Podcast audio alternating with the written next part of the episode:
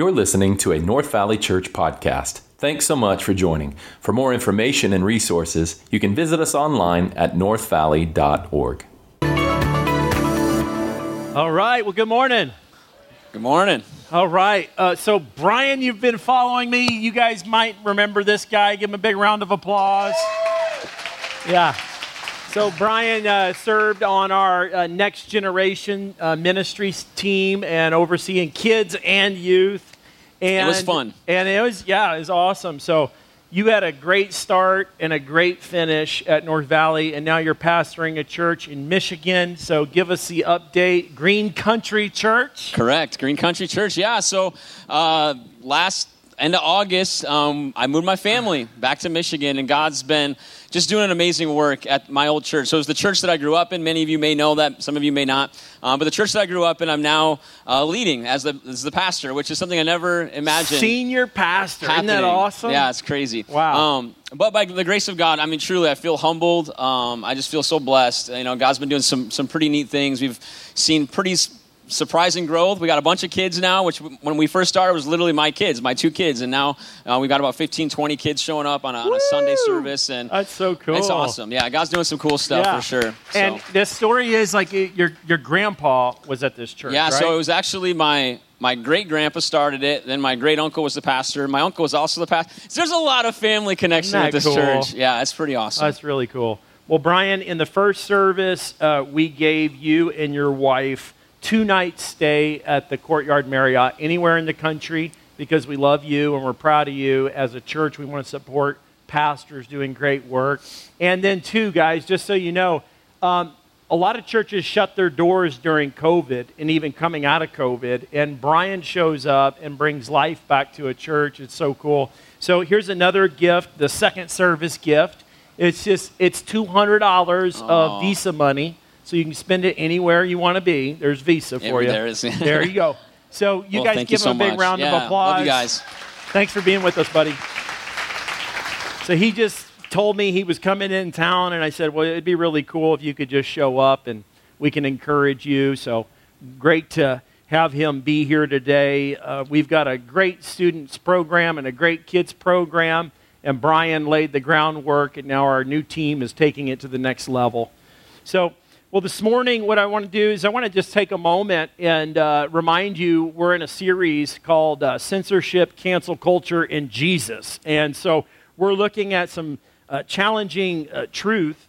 I think uh, for those of you that were with us last week, you perhaps recall uh, I addressed the Deer Valley Unified School District on some truth issues. So I want to give you an update on that. I addressed the uh, the school board, or at least the uh, superintendent's office, and made contact with them and saying that our church would like to be involved uh, with the school board to at least voice some concerns of some of the educational content that's coming out into the um, higher levels, at least that we've seen in the educational system. What's called a new socio construct, uh, meaning gender is fluid, so you can switch your gender at any point in time and uh, teaching that and, uh, and perhaps uh, e- even been uh, incentivizing uh, gender swapping. And so, um, good news is, is they've said yes, we'll work with you. Um, I have a number of volunteers that are going to already get involved with that. Carmen Paulus, Sam Burdine, and a few others have already said we want to be involved in that. And uh, today's topic is speaking truth in tough times. And so I, I felt like it would be appropriate for me to give you that update and let you know that our church wants to do that, and uh, we are going to do that. Um, our hope and desire is just to share truth and uh, to do that not just here amongst ourselves, but into all the world. Jesus said that you're a light to the world, that you're salt of the earth, and so that means we, have, we should have a cultural influence on the world around us.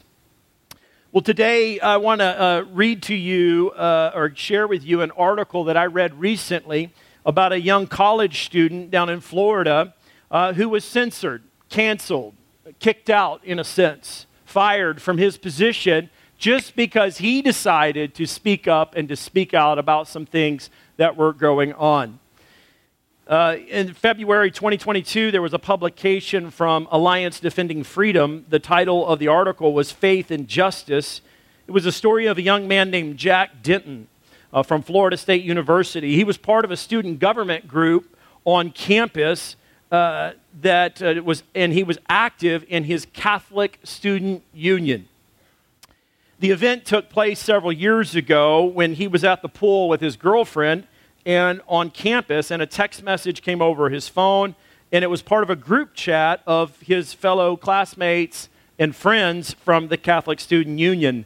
The text was related to the social upheaval that was sweeping across the country at the time in the wake of George Floyd's murder by a Minneapolis police officer.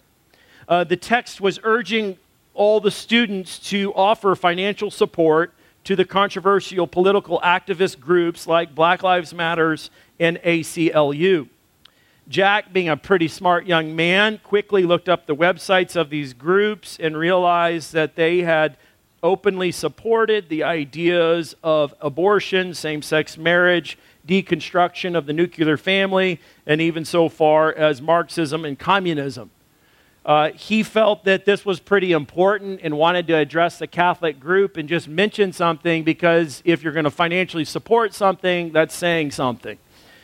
He was surprised to find that very few of his own Catholic uh, student friends um, took, the, took a little slowed down to look into these groups. Uh, they so quickly easy promoted it and were even seeking funding for it. Um, he felt that it clearly violated the basic biblical beliefs of the Catholic Student Union, which he uh, was uh, being uh, requested to donate uh, amongst. So he sent a text very quickly of his own, and he said, I quote, It was instinctive for me to do this. Uh, he wrote this back to a text message. He says, Hey, I don't mean to anger anyone. I know this is an incredibly emotional topic right now. However, it is very important that we know what we're supporting as Catholics. If I stay silent on this while my brothers and sisters may be financially supporting an organization that promotes grave evils such as abortion, same sex marriage, and all these other things, I, I, uh, I have sinned through my silence if I don't say anything. I love you all, and I want us to be aware of the truth. As far it is for a religious issue or not, there isn't any aspect of our lives that isn't religious because God wants our whole lives to be oriented around Him.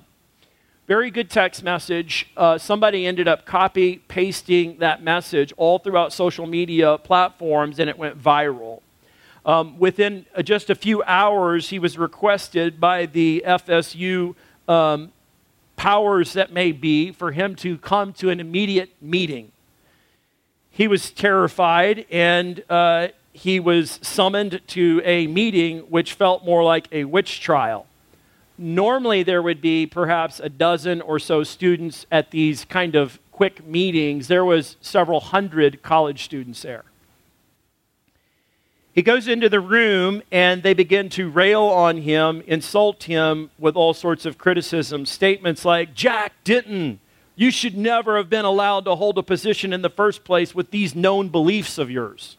He's, he's Catholic, he's promoting pro life ideas.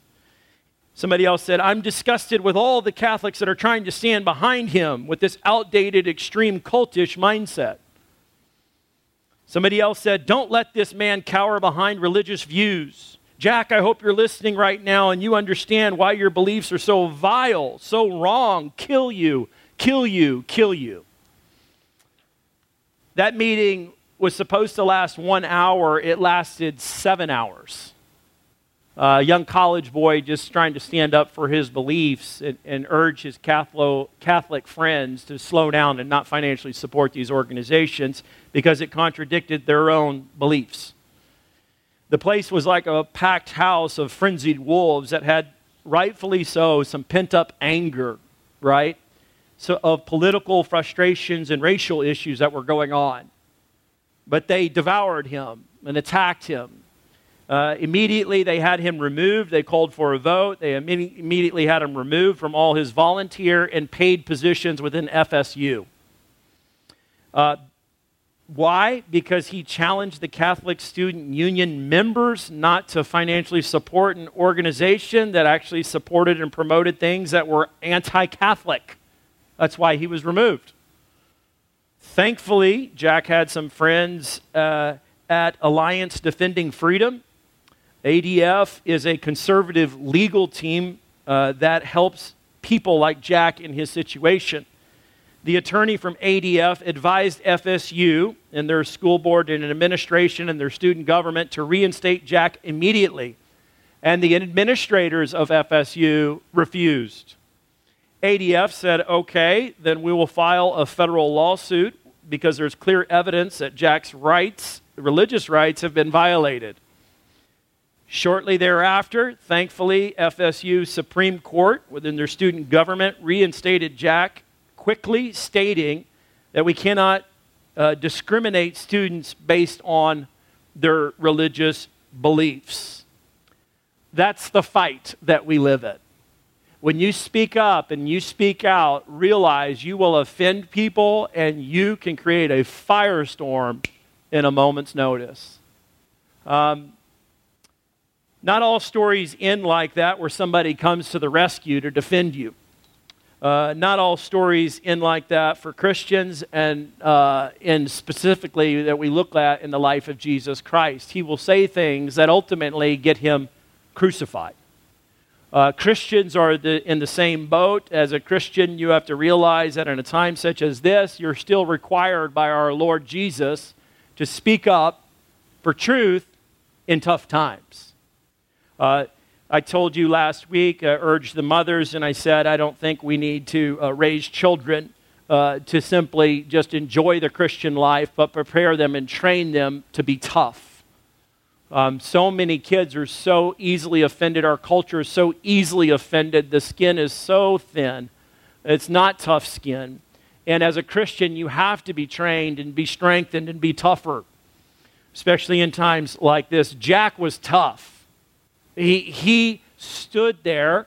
They have video recordings, and he took it like a man for seven hours as his classmates uh, called him all sorts of evil insults and names and whatnot. Uh, thankfully, the school board did reinstate him. Let's jump into the text this morning. We're going to be looking at the life of Jesus Christ, again, the controversy that he creates because he speaks up and speaks out. Some of the things Jesus said are rightfully so offensive, uh, but they need to be understood. So we're going to look at those this morning. Jesus has already performed miracles, he's fed the multitudes. And now he is using this opportunity where he has performed a miracle, uh, giving folks uh, bread and fish, multiplied uh, that to perhaps 15, 20,000. He's fed the multitudes. And then he turns around and he calls himself the bread of life. In doing so, he's claiming that he is God. But he goes so far and says some things that are deeply controversial. And uh, many of his disciples think they, these things should be censored. They don't have an understanding. And so let's look. Verse 51 in chapter 6, it says this uh, Jesus says, I am the living bread that came down from heaven. That phrase is mentioned seven different times in chapter 6. It's again and again, Jesus is uh, clarifying his divine origins. Uh, he says, I am that living bread that came down from heaven. If anyone eats of this bread, he will live forever. This is a spiritual metaphor. And the bread that I will give for the life of the world, that is, any and all who believe in Jesus Christ, he says, is my flesh. I think Jesus is pointing forward to the crucifixion. He will serve as a sacrifice. And all who believe in him in the forgiveness of sins will receive eternal life. Bread was the primary food of the Bible times. It was made from a variety of grains and often mixed with lentils or beans. And bread is symbolic as a, su- a sustenance for all of life. Um, this is perhaps where we get the idea in the Lord's Prayer, uh, where it is said, Give us today our daily, help me out, bread. The idea is that believing in Jesus Christ daily, trusting in Him daily, is the source of life. Let's see how the Jews respond.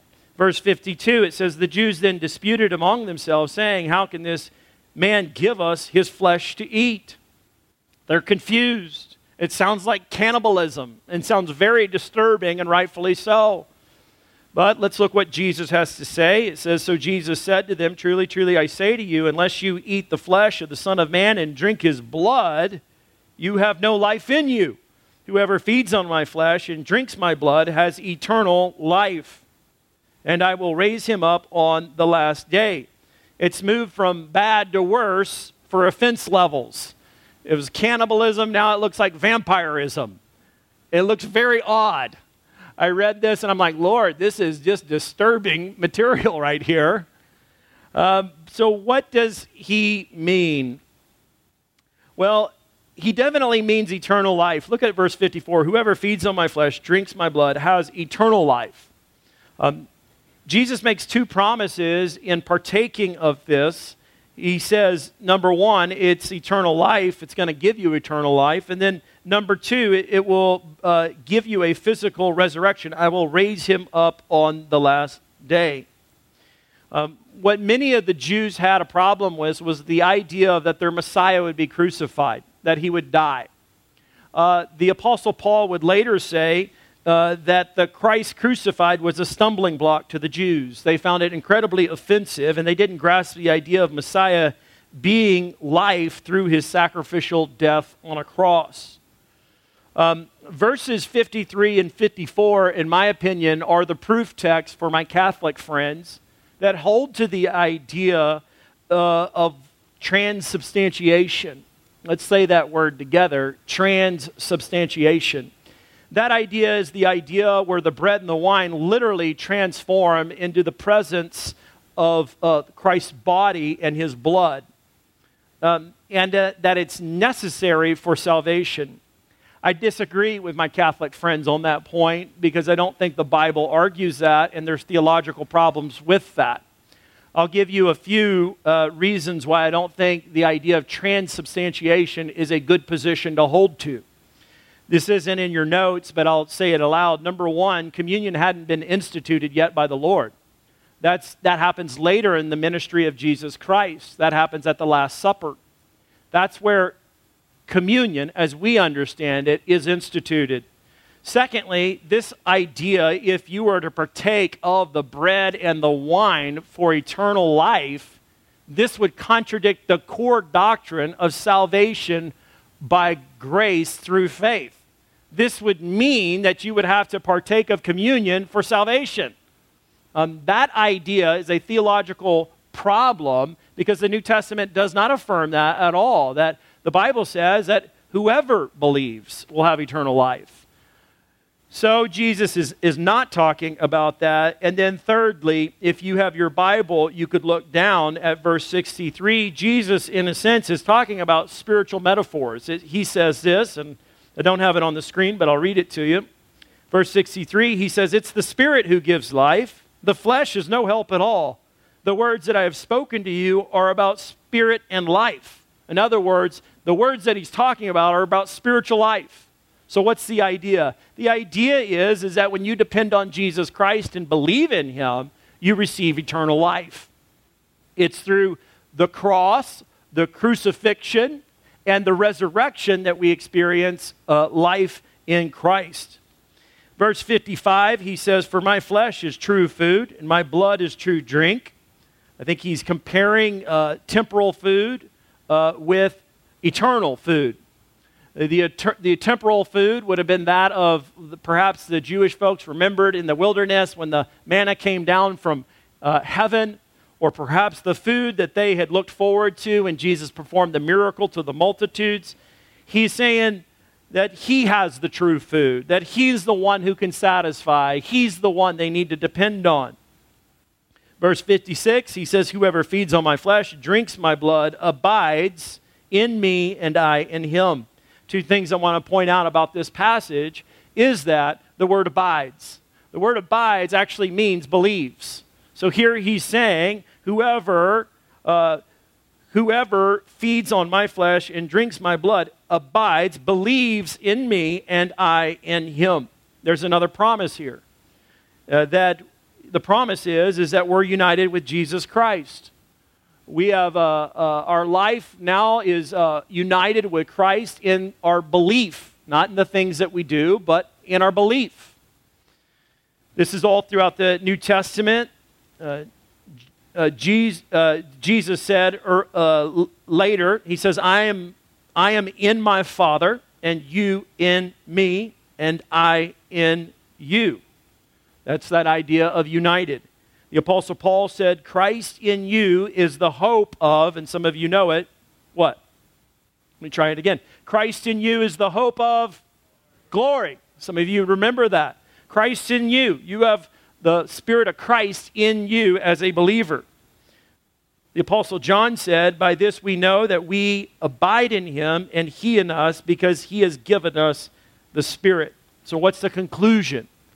The conclusion is, is that by receiving and believing in Jesus Christ, we're united with him. Just as you have to take food into your body and it becomes part of you through the food or the drink. In receiving Jesus Christ, he becomes part of you. Some people say, man, when I spend time with that Christian over there, it feels like I'm spending time with Jesus Christ. That person is so real. I can feel the presence of Christ when I'm around them. That's because Christ is in us.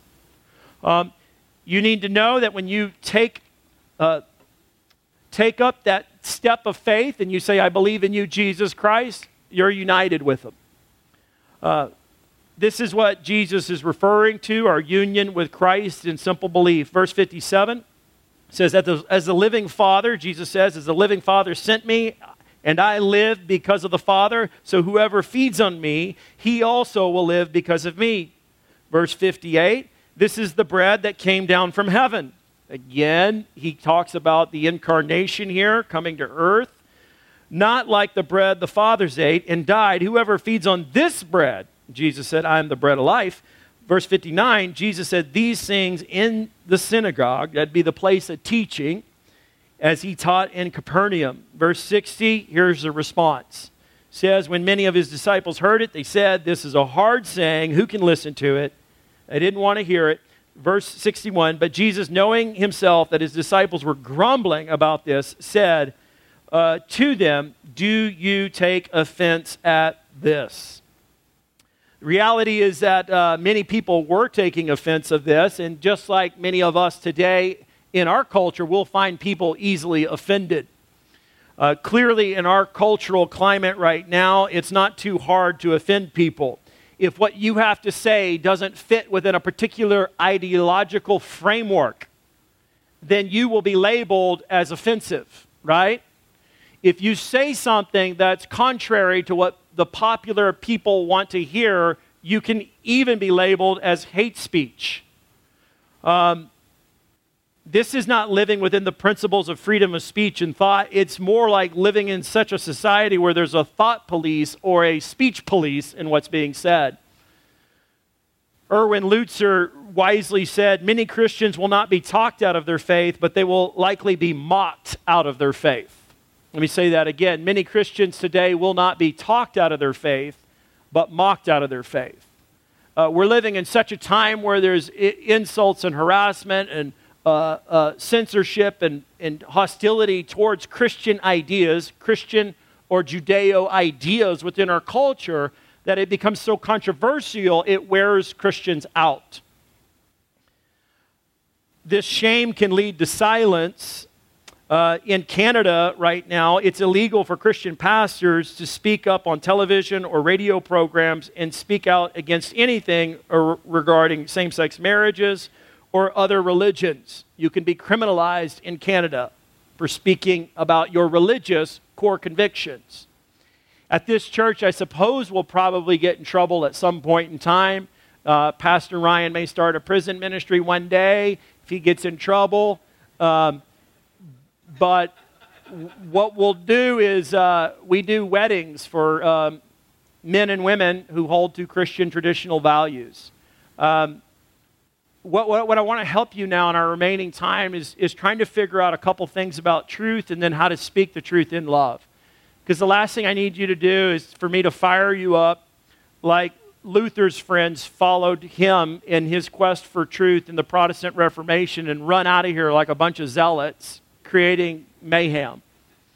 Um, so, what I want to show you, though, is show you that if you choose to follow Jesus Christ in this culture, realize a lot of your family and friends are probably going to walk away from your connections to them and their faith in Jesus Christ. Verse 66 says, After this, many of his disciples turned back and no longer walked with him. What that means is a lot of folks just said, It's too controversial. We're not going to follow you, Jesus. I can imagine the kids were like, Dad, he performed miracles. We, we, didn't we believe he was the Messiah? Yeah, but not anymore. So they left. Many of his disciples, let me tell you the truth about truth. Number one, truth can be really hard to hear. It doesn't matter who you are, sometimes truth is just really difficult to hear. Um, why is it increasingly challenging for, for Christians to uh, share truth, and why are Christians finding that people are saying this is too hard to hear? I'll tell you why. Because if you are a Christian and you hold to Christian Judeo values, let me express to you what you're saying. You're saying that there is an absolute truth. Because Christians hold to the reality that there is good and there is what? Evil. Well, we live in a society where wrong is right and right is wrong. We are post truth, we're not in truth. So, truth is all relative now. So if you are a Christian, your message is hard for people to hear because you adhere to the idea of absolute truth. This is very challenging for people to hear. Um, another reason why it's hard for people to hear what you have to say is because if you're a Christian, you're holding to the idea that salvation is in Christ, help me out, alone. You don't find salvation in somebody else or something else. There, salvation, eternal life, is through Jesus Christ alone. Thirdly, I would say is that because if you are finding folks hard to hear you, perhaps it's because if you affirm to the idea that the Bible is the authority for everything, then it's just too hard to hear. So Many Christians, many people love to hear messages about grace or forgiveness or God's love or heaven, but many, many people do not want to hear about absolute truth. They don't want to hear about salvation exclusively through Jesus Christ. They don't want to hear the Bible as the final authority. They don't want to hear about hell. They don't want to hear about the cost of discipleship, sin, or repentance. So it is with Jesus' followers. Verse 60 says this John 6 60. When many of his disciples heard it, they said, This is a hard saying. Who can listen to it? So, this is the culture we live in. A lot of folks will just say, This is too hard. It's too tough. Don't, who, who's going to listen to this? Uh, number two, the truth about truth. Truth can turn people away. This isn't hard to understand. You just have to realize truth has, uh, it can draw people together, but it also can repel people apart. John 6 66, I found it interesting that number, 666, it says this After this, many of his disciples turned back and no longer walked with him. A lot of his uh, disciples, followers of Jesus, just said, It's just too much. It's too controversial. You're too much for us, Jesus. Um, the Bible predicted and prophesied that there'd just be generations and generations of people walking away from truth, abandoning it. 2 Timothy 4 3 through 4 says this For the time is coming Apostle Paul says to his protege Timothy, the time is coming when people will not endure sound teaching, they don't want it, but having itching ears, they will accumulate for themselves teachers to suit their own passions and will turn away from listening to the truth and wander off into myths. This is happening in our day. Absolutely, it's happening. Um, it's been happening in every generation. People want to accumulate for themselves a kind of form of Christianity that's not very Christian nor biblical. So, are these people even believers? I would say, I don't think so. Uh, the Apostle John says this They went out from us, but they were not of us. For if they had been of us, they would have continued with us.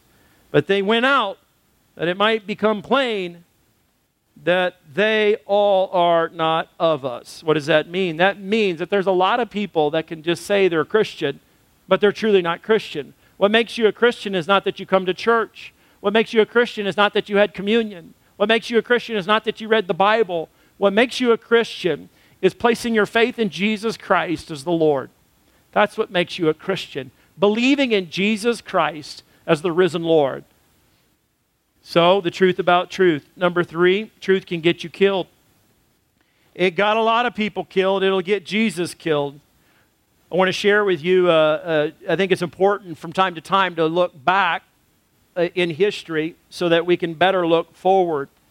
In 1555, the, during the Protestant Reformation, bishops Hugh uh, Latimer, Nicholas Ridley, and John Hooper were all condemned as heretics to be burned at the stake in Oxford, England, by Queen Mary. Uh, burning at the stake was a traditional form of execution for women found guilty of witchcraft. These men's, what was their crime? It wasn't witchcraft, it was actually teaching the Bible and pastoring the church. Um, who had them killed? Queen Mary. This is where you get the name Bloody Mary. Um, so, those of you who enjoy the Bloody Mary, remember you're partaking of a drink that was named after a bloody queen who had n- hundreds of Protestant Christians killed uh, because uh, she was trying to preserve the Catholic faith. What were these men's crime? I found this interesting. They spoke up and they spoke out about the doctrine of transubstantiation. They were burned at the stake because Queen Mary was trying to preserve and protect the Catholic Church and didn't want Protestants there. So she had them uh, burned at the stake. They were in a campaign to suggest that the Lord's table, uh, the communion, would just be a simple, plain thing rather than this big altar in the middle of the church. That was it. You speak up, you speak out, uh, you get ousted. In our day and time, uh, perhaps we're not dealing with that, but this is the way it goes. As a Christian, there's hostility for standing up for truth. Look at what Jesus happened with Jesus. Looking back earlier in his ministry, when he performed some miracles, John chapter 5, verse 18 says, This is why the Jews were seeking all the more to help me out to what? To kill him. Uh, people had Jesus on their number one hit list. They wanted to take him out because he was speaking up for truth. Because he was not only breaking the Sabbath, but he was even calling God his own Father, making himself equal to God. Later in John chapter 7, we'll see, it says this After this, Jesus went out in Galilee. He would not go about in Judea because the Jews were seeking to, help me out, to kill him. When you stand up for truth, uh, there will be challenges. We live in a country where we can freely communicate uh, our faith. Uh, we can gather and worship and sing, but there are many parts of the world that are deeply persecuted for the name of Jesus Christ. Uh, these are martyrs that many die for their faith. Um, there's a great little book. Uh, it's called Tortured for Christ. And it's uh, written by, a, as I understand, a Romanian pastor. His name is Richard Wurmbrand. And it was one of the very first little booklets that I ever read as a new Christian. And I literally prayed to myself, Lord Jesus, if you would have, ever have me die for my faith, I would find it an honor. So, not that I'm planning on doing that, uh, but I do want to tell you that uh, standing up for truth is challenging, but why do it? Number four, because truth brings eternal life. That's why. What is the whole motivation behind standing up for truth?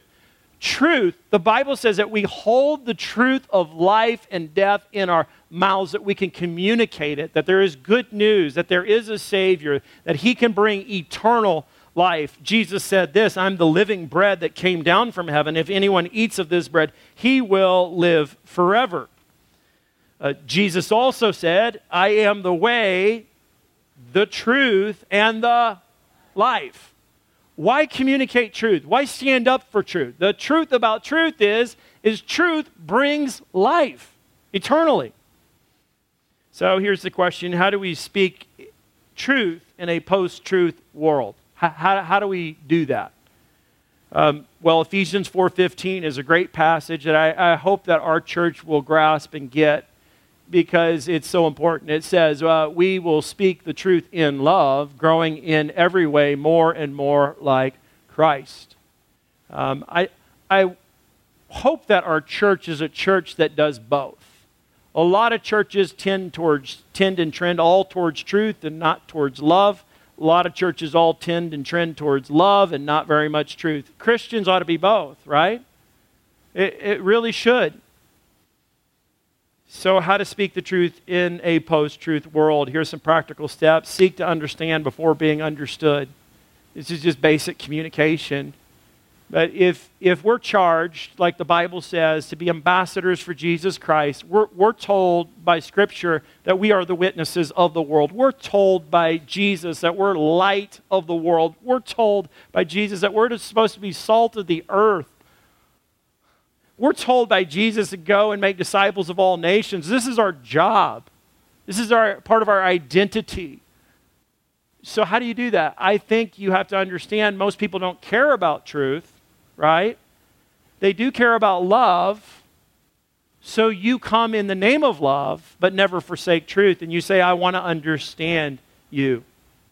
Um, I think it is important not to just look at people when you see their alternative lifestyle or their bad choices or you're, you are finding hostility and friction into any dialogue in culture or on Facebook, whatever be the case, that you don't just simply engage the individual and say, What is wrong with you?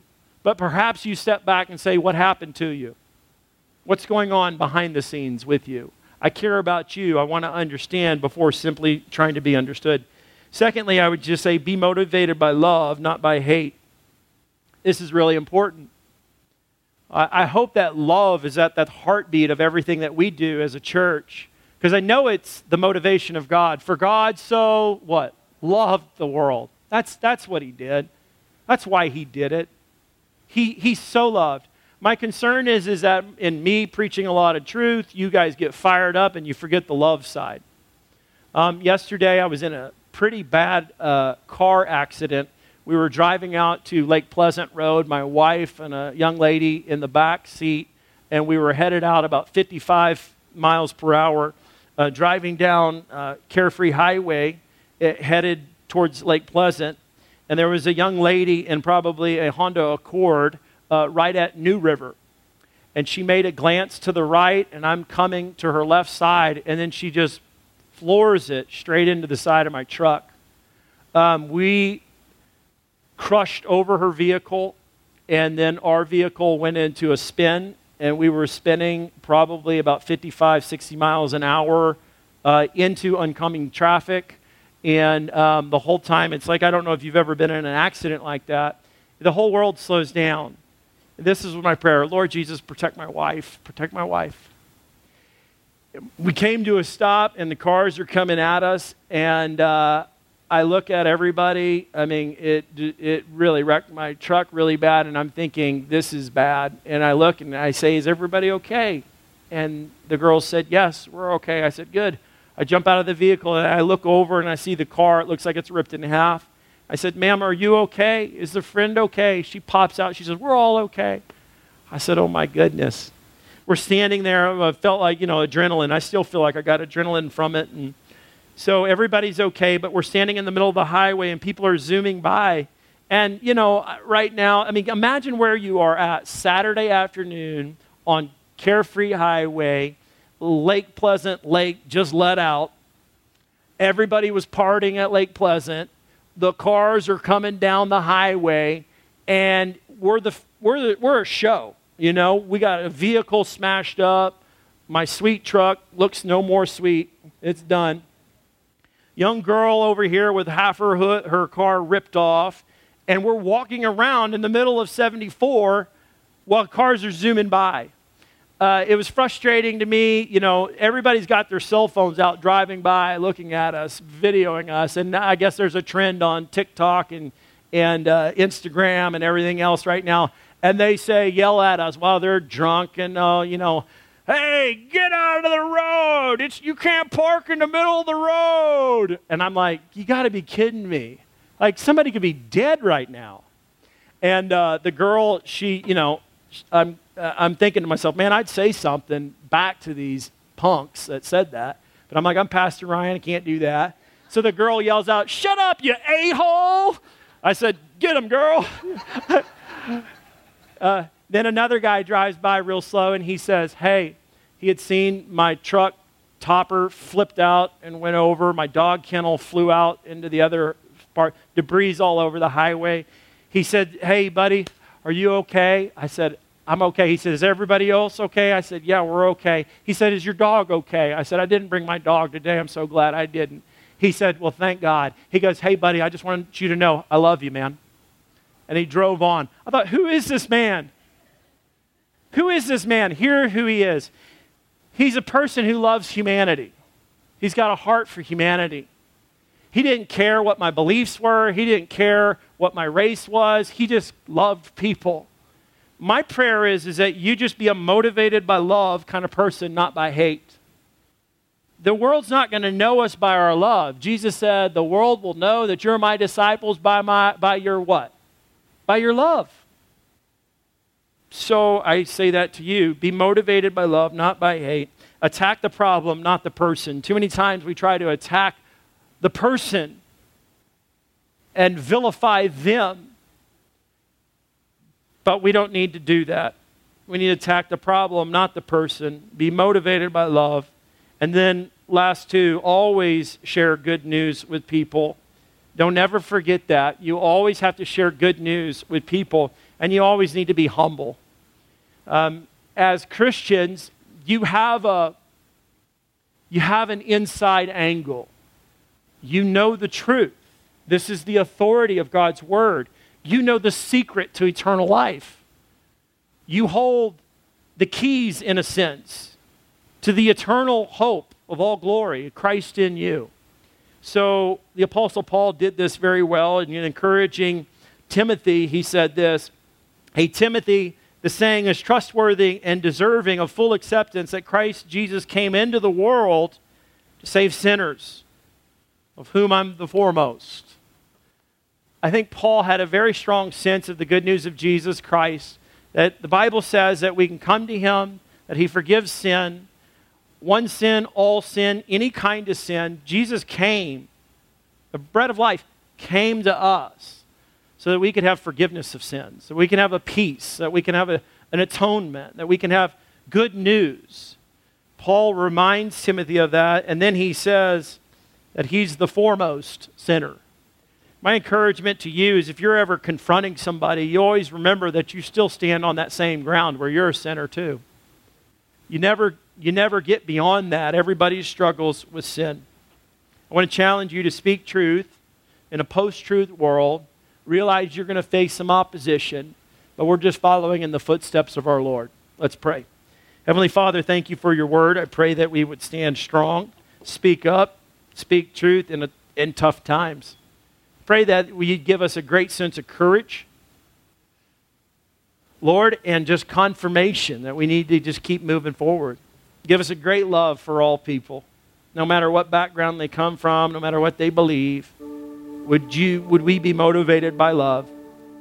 We thank you that you've been motivated by love. And Lord, for anyone and everyone that's concerned about just their eternal destiny, might they just turn to you and find forgiveness and hope and in your name. Your name is above all names. The Bible says that simply by believing and receiving that Jesus Christ is Lord, that we can be saved. And so for all those that have not yet received you or believed in you, might they do so today. Thank you, Lord, for your church. We pray that you would continue to grow us and strengthen us in Jesus' mighty name. Everybody said, Amen. Thanks so much for listening. If you'd like to support North Valley Church by partnering with us through giving, you can do so by visiting us online at northvalley.org. Thanks and have a great day.